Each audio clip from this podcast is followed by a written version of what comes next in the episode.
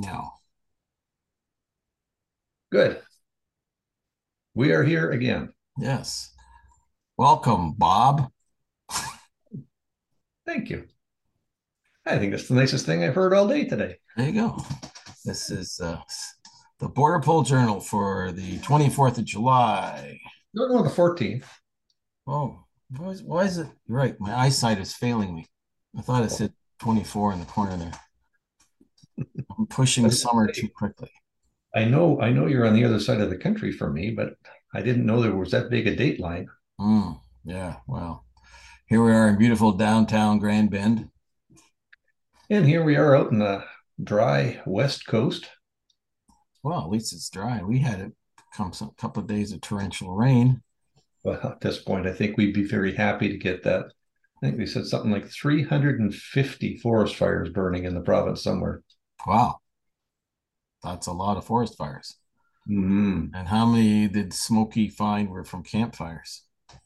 Uh, I haven't looked at the latest numbers, but the, the most recent ones were from uh, nature causes, not not human intervention. But Okay.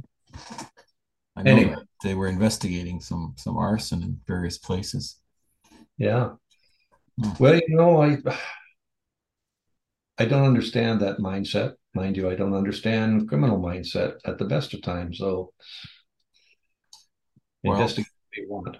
Well, today's program, as you know from our pre-production discussion, we're going to focus on crime and immigration. After all, we are border patrol, and uh, some other issues.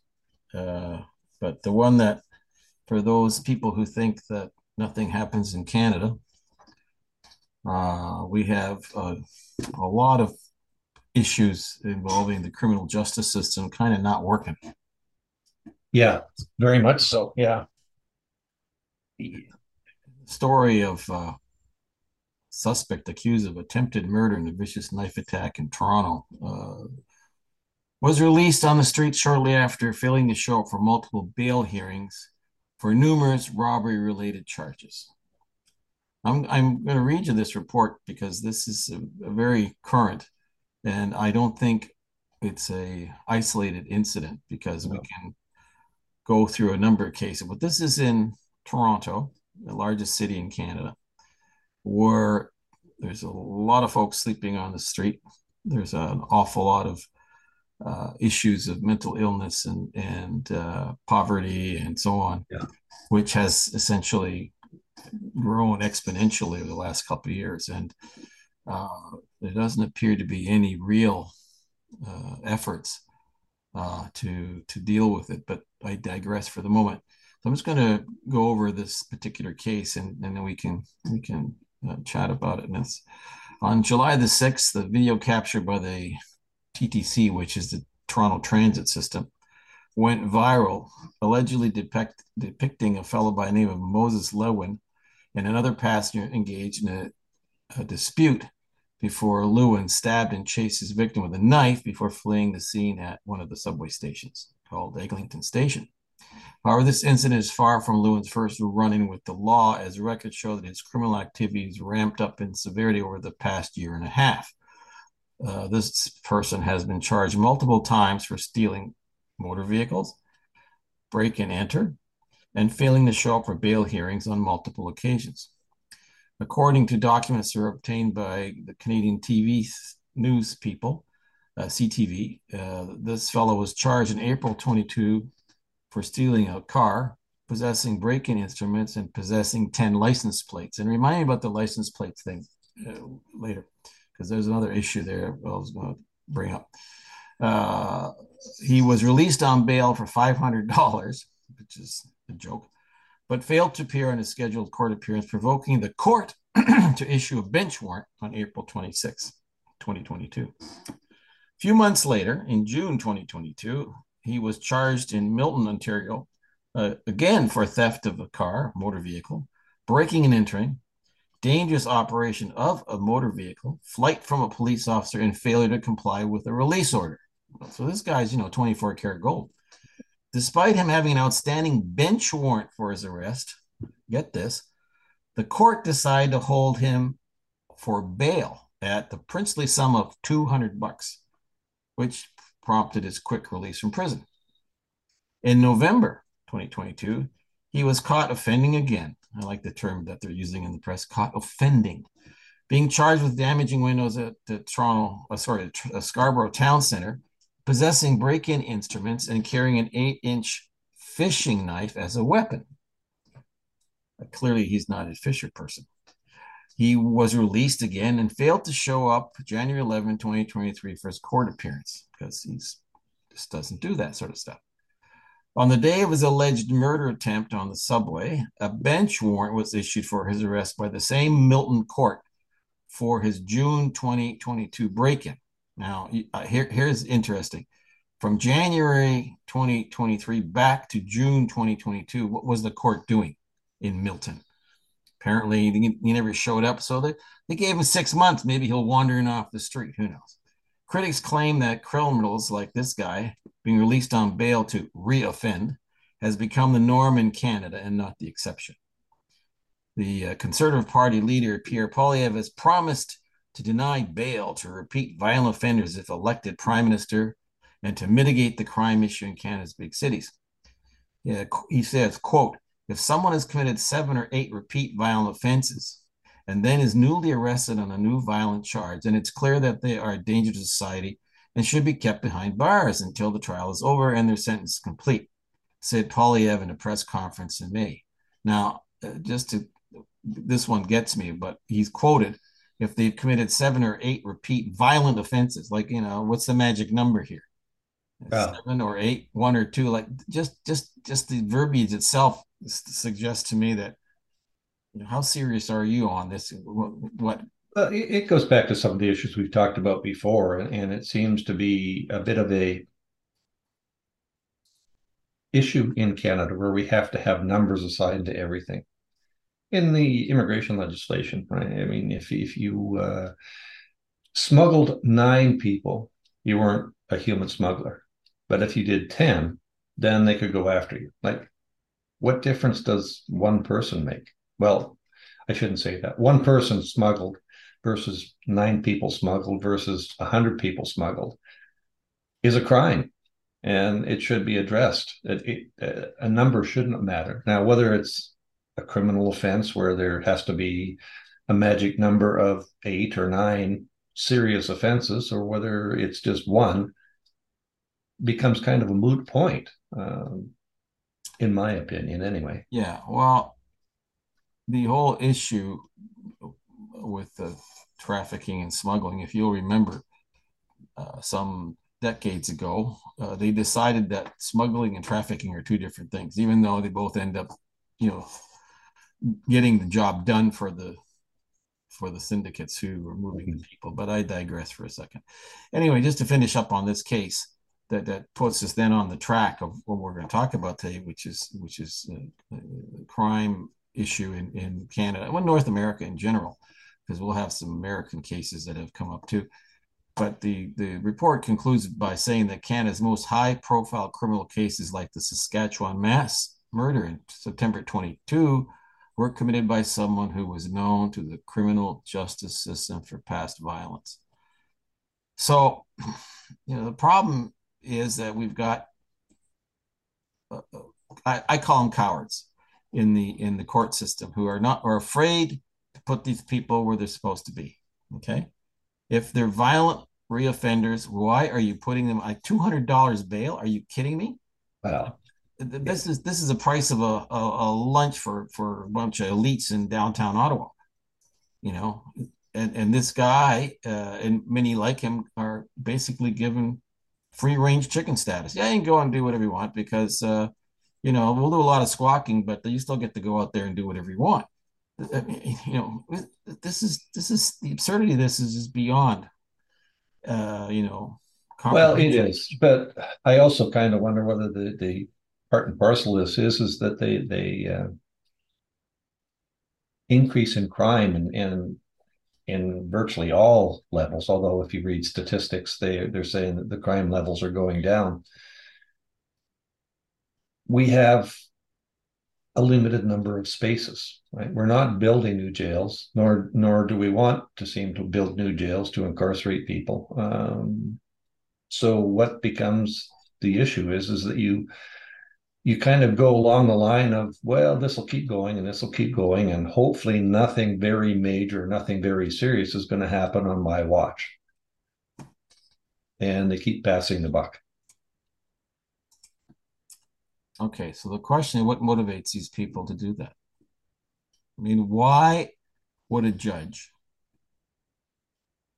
grant bail for 200 bucks to a, a, a multiple offender with who has aggravated assault cases causing bodily harm, uh, failure to I mean this this this character is is a poster child for what is wrong with the system.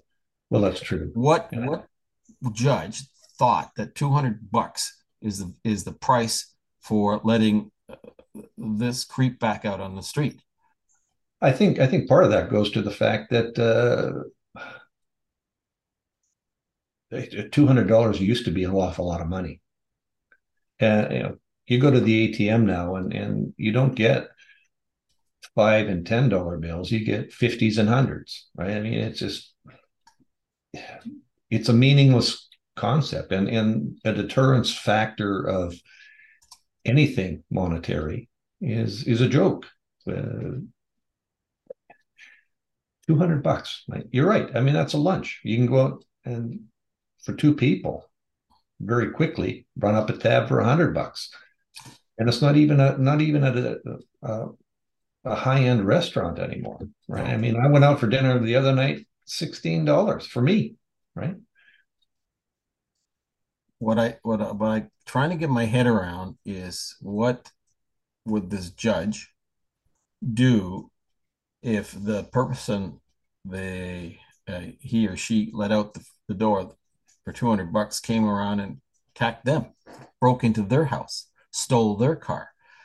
You see there's there seems to be some sort of uh, thought process that snaps off along the way with these people they are not in the least bit concerned for their safety, for their well, their well-being, their families well. I mean, you know, it's like this not going to happen to me, and if it happened to somebody else, I mean, I, I again, I'm trying yeah.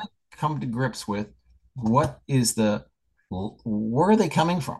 And, well, and, I think and, you've hit the nail right on the head there, Tom. With uh, and anecdotally, this goes back many, many years when there used to be uh, a justice in Vancouver who routinely threw out assault peace officer charges, just threw them out willy nilly. It's you, you know you should expect that because that's part of what you're getting paid for. And finally, um, after many many of these cases were tossed out, somebody said, "Well, Judge, why don't you come down and visit with us on Friday night?" Which just happens to be a full moon and happens to be part and parcel of uh, the end of the month when all the welfare payments are being paid. And this judge thought, oh, yeah, that'll be kind of a lark. I'd like to go out and see what happens. And downtown Vancouver, he went out for a ride along, and sure enough, there was a big dust up. And the judge stood by the car and just watched what was going on somebody approached the judge, wound up with a big, big fist, and he's, I'm not a policeman, I'm a judge. And the comment was, I really don't care who you are. Whack, right in the nose, broke his nose, put him down. And it turned out eventually, uh, over the next six months or seven months until the lesson wore off, assault PO was a pretty significant charge, and and uh, the, the criminals were were actually getting jail time, lenient as it might be, but they were getting jail time because this guy had his nose broken. And and you hit the nail right on the head when you said these guys they live in the Hollywood North or the you know the rodeo drive or the whatever you want to call it and and the, the likelihood of that particular crime or series of crimes happening to them is remote. Yes. Ergo, they don't see it. They live in a bubble. It's not a problem. Security bubble. Yeah. Yeah. Well, and you know that uh, coincidentally with this report out of Toronto, which is just it makes you nauseous just to Well, read it. But at the same time, uh, again, focusing on what is wrong with the leadership, like what is what is in their heads. In Hamilton, the Hamilton Police Association has come out and and condemned the Hamilton Center New Democrat Party MPP Sarah Jame Jama J A M A. This is a this is a for people who don't know who the NDP is, the far left, uh, if you like, uh, party in Canada uh, that is uh, uh, essentially the antithesis of of anything uh, that would be conservative. Uh, but nevertheless, uh, you know the the this NDP member of provincial parliament for the province of Ontario decided that she was going to attend a No Pride in Policing Coalition march that basically focuses on abolishing law enforcement. Uh, in a statement to uh, True North, which is a Canadian independent media outfit, uh, the HPA, Hamilton, Hamilton, Police Association spokesman uh, Jamie Bannon said, and I quote, every Ontario family deserves to feel safe in their homes and their communities. And they've made it loud and clear that they support and want more investment in police and public safety, unquote. Uh, the, the union was, was very concerned that this MPP was uh, you know talking about abolishing police. She doesn't like police and you know it's not only is that sort of talk irresponsible and dangerous it's in my opinion stupid okay? Who wants to live in a world the police have been abolished? And what have we come to expect uh, from this mp and her dangerous rhetoric? So this this woman goes out and, and is basically talking about uh, you know, abolitionist, anti-fascist pride march that was held back in June 25th in Toronto, and demanded the abolishment of police and prisons, but also other radical policies. Okay. Uh, th- this group has 25 demands. That you listen to this list of laundry list of crazy stuff. Okay. They want to include the legalization of prostitution, allowing drug users to be able to donate blood, supporting safe supply and drug injection sites, protect, protecting drag shows for kids, uh, 20 hour mil- minimum wage, and make Toronto a real sanctuary city, which I'm not sure what what, what is it now, fake sanctuary city. Um, the demand also calls for the reintroduction of masks. We should all wear masks. And uh, these uh, these protesters said that uh, masks should be mandatory, if, even if you're outdoors. I mean, you're going okay. Now, now I'm really lost on this one. Further, the group called for marches to support the Palestinian struggle against Israel and apartheid and settle and colonizing and so on and so forth. I mean, these guys really are on the fringe. Um, but this particular MP's decision to attend the anti-police, anti-Israeli rally was also condemned by uh, Jewish groups in Canada, and they accused her of being uh, radical uh, in in the in the uh, through a sense of the world a word rather. So uh, to quote the uh, the uh, uh, Jewish uh, community represented by B'nai B'rith in Canada, quote, Sarah Jama is a radical who continues to take positions that are contrary to the aims of her party. The NDP has aims, apparently, and the legislature as a whole, and the sanctity and security of her constituents. She continues to unnecessarily conflate domestic issues with those of Israel Palestine, unquote. Now, the uh, Solicitor General for Ontario said that uh, he was uh, showing, uh, or she was showing rather, the the far left's true colors, and that they condemned it in, in the most uh, strongest terms. That calls to defund it, abolish the police, and their continued embrace of rampant anti-Semitism. And there's an interesting link here between this crowd, the, the anti-Semites, and abolish the police. I mean, you know, there seems to be some kind of a uh, link between these uh, groups. Uh, anyhow, uh, it's it's clear that uh, this business of abolishing the police and talking about uh, you know uh, racism and colonial police violence and and right wing fascists attacking drag queens and and and trans and queer and black and indigenous. It's like some sort of epidemic on the streets of people being attacked. And I'm not familiar with any of those cases, but I am familiar with a lot of these people who are shoving innocent folks into the oncoming subway cars and uh, slashing tires and, and defacing monuments and apparently all that stuff is you know for a good cause well i think we are in serious trouble uh, yeah. when, when a, a, place like uh, canada which really had no real history of this kind of craziness is now in full bloom i mean this is well i guess to me the answer very simply to the people that want to abolish the police is if you uh, get involved in an accident or your loved ones are attacked or your house is broken into or you happen to be downtown and get involved in a riot don't expect the police to help you. Don't call the police right? That's that's fine. You you don't you don't think they should be there? Then deal with the consequences of that you know well remove the 911 dial button from your phone uh, you can't have it both ways. Either you do something and abide by what what other, and and I guess it goes back a little bit to what you were talking about before with our our uh, justice system in Canada, and, and I don't think we have a justice system in Canada. We have a criminal system. We have a system for the criminals, by the criminals, and of the criminals. If you live in Winnipeg, uh, the same bunch that we're talking about who don't seem to like to have any police anywhere, uh, they're uh, now warning the public to be extra vigilant as a high risk sex offender who has preyed on children, especially girls, is being released back into the public after completing a short prison term. I'm not going to mention the guy's name, but this guy was released by correctional services on July 12th, despite the fact he risks he, he poses a risk to children. He'd been serving a sentence of six and a half months, breaching the conditions of his own recognizance order. Another guy who's told, you know, you, you're you're supposed to uh, do what the courts have told you, and they, they, who cares? Okay, so the Winnipeg police, in their in their wisdom, go on Twitter, and they say, "This is a community notification." Uh, the, the fellow's name was released from the Headingley Correctional Center on July 12th has a history of violent sexual offenses. This guy is still considered high risk to reoffend. All children are at risk, particularly females. So the Winnipeg police, for whatever reason, think, okay, we'll put this out on Twitter, it solves the problem. No.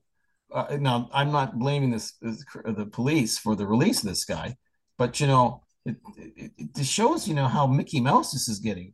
Well, we'll just put put it out on Twitter. This guy look out for him because he shouldn't be out on the street. Yeah. Okay. So what? You're going to lock up your kids now in Winnipeg if you have young, young, uh, you know, daughters who don't go out on the street because this joker is running around loose because the correctional services and the, and, and the uh, Manitoba justice system. I'll just release him. You know, maybe maybe he'll get maybe he won't be such a problem when he's out with the regular folks. Well, I think part of that goes to the uh, dare I say it, wokeism. Right? If the police didn't put out something or didn't do something or and something drastic happened, then they're going to be the ones that are first going to be lambasted. Not the guy that committed the, the offense, not the, the, the system that gave him six months. Well, that's a that's like a two hundred dollar fine, right, or two hundred dollar bail. Again, the same joke. Yeah, yeah, and I don't I don't fault the police for for going to a public people all have Twitter accounts, people all have Facebook accounts, people all have because that's where we get our updates from. I don't know. Anyway, so they did something because maybe that's all they could do. What are they, what is in in this case? What is the Winnipeg police? Are they going to? They don't have the resources to follow this guy around 24 hours a day, seven days a week, 365 days a year. They they don't.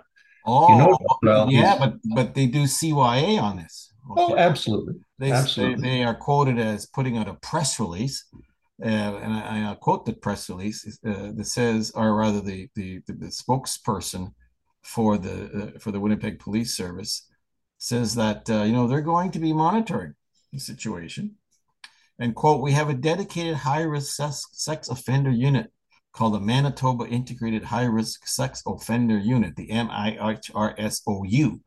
which monitors such offenders and enforces court orders. The only thing is that this particular guy who has a, a problem uh, of uh, uh, continual recidivism has a criminal record that includes sexual assault, sexual interference, assault with a deadly weapon, and for dangerous purposes. He's used threats, drugs, and other inducements to lure his underage victims. He's already bound by three court orders that limit his contact with children under 16, his employment and volunteer opportunities, access to alcohol, drugs, and his possession of weapons. He doesn't give a rat's behind about what the court order says. He's also defied by a daily curfew, which will be in regular contact with his probation officer. Yeah, yeah, yeah. The unit that, well, the unit also said, well, this individual participated in some treatment programs while in custody, he's still considered a high risk to reoffend. So who's where, where were the adults in that room uh, at, at correctional services or in the court system? Okay. Well, that, and, and that, the public is is to uh, exercise caution and immediately report any suspicious activity involving him. Well, excuse me, but the public aren't police officers public aren't the court system. The public should be able to go about their business without having to worry about some nut job like this wandering around loose. I'm sorry, you know, but there's yeah. there's something it just under there's there's an expectation, and I guess that goes back to yesteryear. Wait, we have an expectation that we're going to live in a society that people follow the rules, and unfortunately, the rules are getting so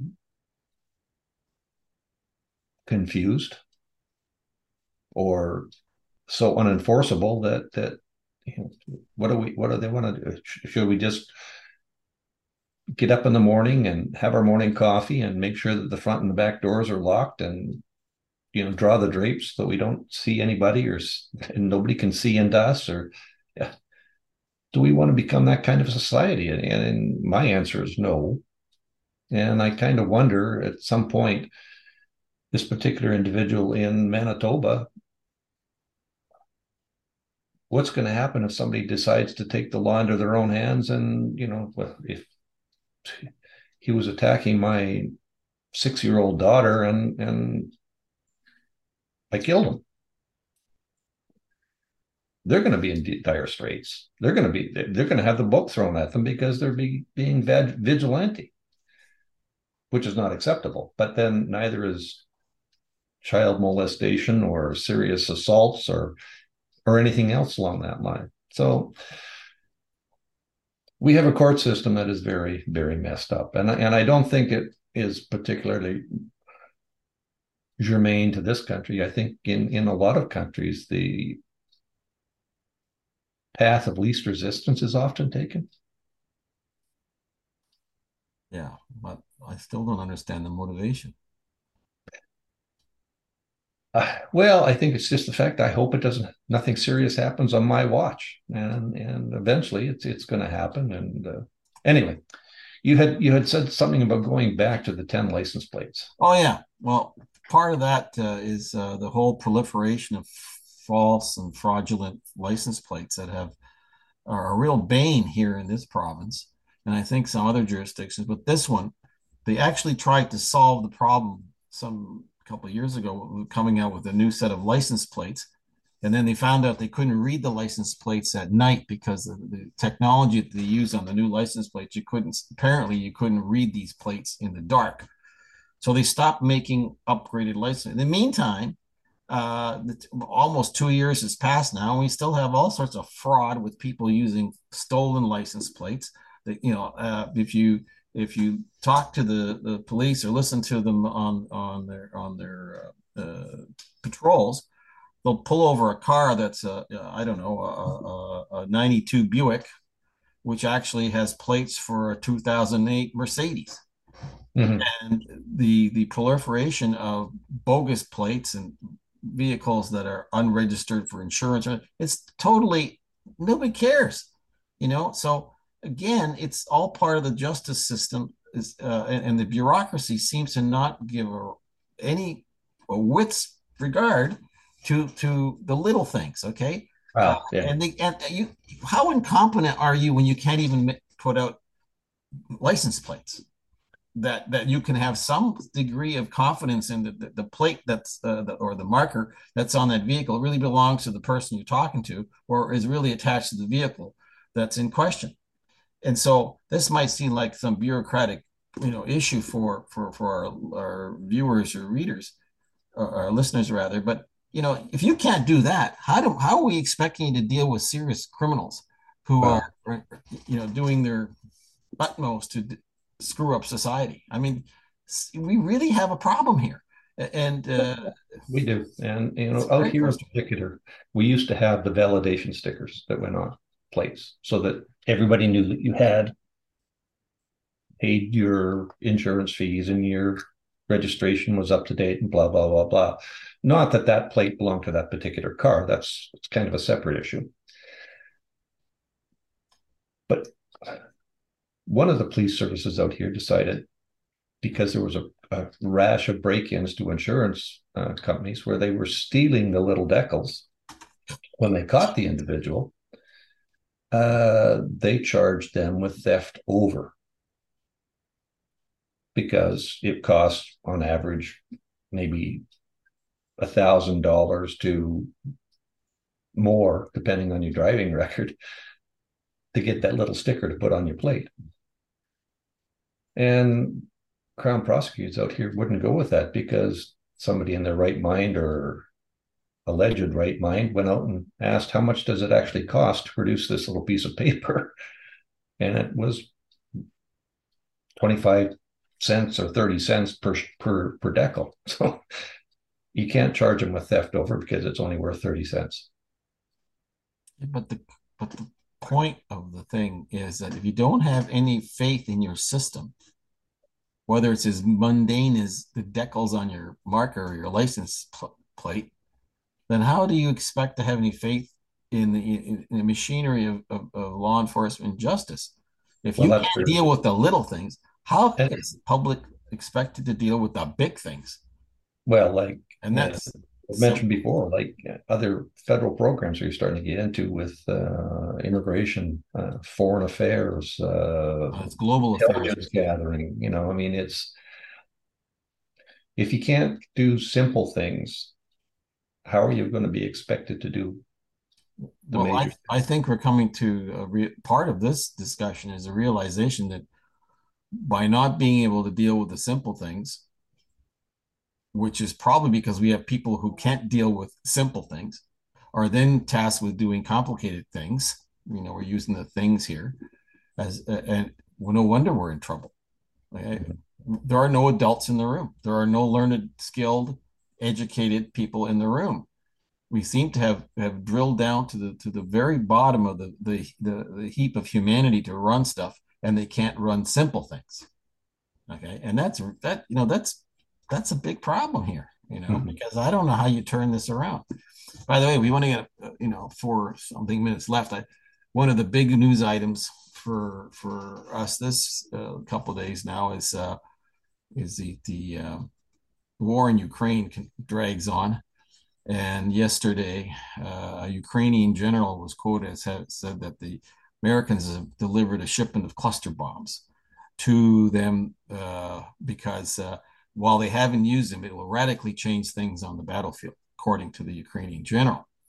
Uh, the report from uh, the wire service, let me just see where it's from, from antiwar.com. Well, okay, but be that as it may, the Biden administration announced last week it was sending Ukrainian cluster munitions, the sending the Ukraine rather cluster munitions in the form of 155 millimeter artillery shells as part of another 800 million dollars package of aid.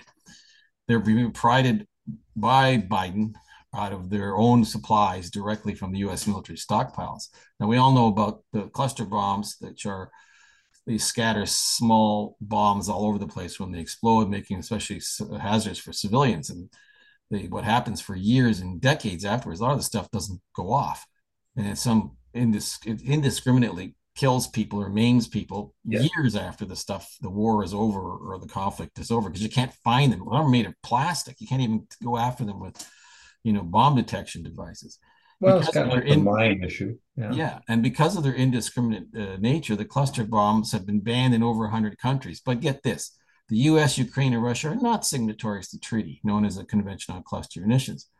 And the Americans have defended arming Kiev with these weapons, saying that Ukraine and US are running out of conventional artillery. So we're just going to have to use this because, according to the State Secretary Antony Blinken, Ukraine would be defenseless without cluster bombs. The administration's rhetoric on cluster munitions, of course, has radically changed because back in February of 2022, when they were asked about the use of the cluster bombs in Ukraine by the Russians, they said it would be a potential war crime. Interesting. When someone else throws it, it's a war crime. When they throw it into the into the field, it's not a war crime.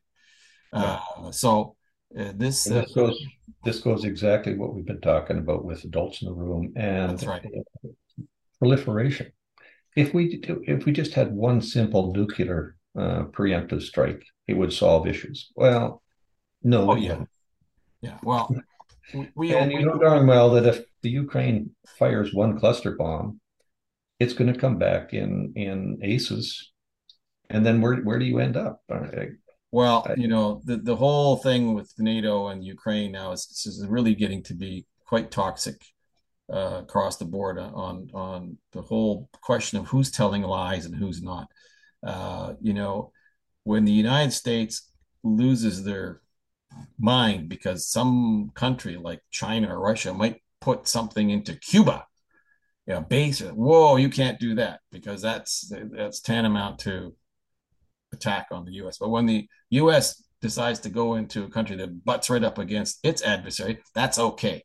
And I don't know where these people get off talking about tactical nuclear weapons because there's no such thing. You do that, we're all going to fry because there's this strange phenomena going on in the states that somehow they aren't going to have any of this trouble if they start blowing up other people. Like you know, as I said many times before, this isn't uh, some ragtag outfit running around the desert in their sandals. You're talking about a nuclear powered adversary who is not going to sit around and have their country attacked. Yes. This, this, anyway, we, we don't have much time, but this hope people are thinking about this because and they better write to their MPs and their and their congressmen and their senators and say stop this insanity before some moron really screws it up. And that's yes, I guess, I guess this is the plea for the adults in the room to please stand up. Absolutely. Yeah. Absolutely. Anyway, anyway that's our plea. Please, good yes. Good to see you, Bob. Good to see you too. And I'm sure we'll probably be in touch again. Next week. Take care. Yes, indeed. Have fun. We'll try. Bye now.